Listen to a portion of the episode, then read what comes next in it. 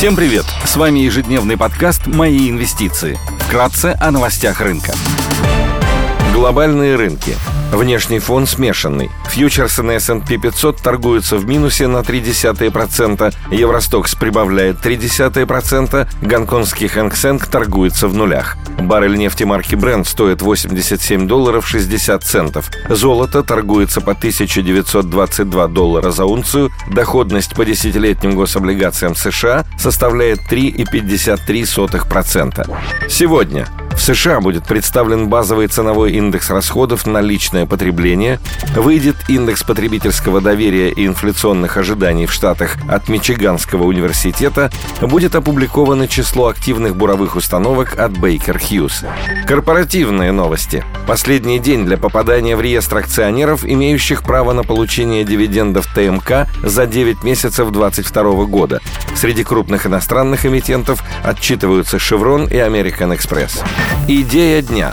Белуга, крупнейший вертикально интегрированный производитель алкогольной продукции в России, входит в число четырех ведущих производителей водки в мире по объемам. Управляет розничной сетью WinLab из 1350 магазинов. Через широкую линейку брендов компания представлена во всех ценовых сегментах рынка, от бюджетного до экстра-премиум. Бренды компании входят в топ-5 крупнейших в каждой ценовой категории. Сильные результаты за 2022 и перспективы развития в 2023.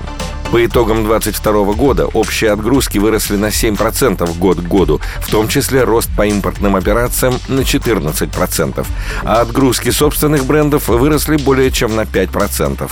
В 2023 году ожидаем, что отгрузки алкоголя могут вырасти на 5% с потенциальным замедлением импортных объемов. Также значительной остается возможность открытий в розничной сети. Данный сегмент должен стать главным драйвером роста оборота «Белуги». Потенциально он может вырасти вырасти более чем на 20% в 2023 году.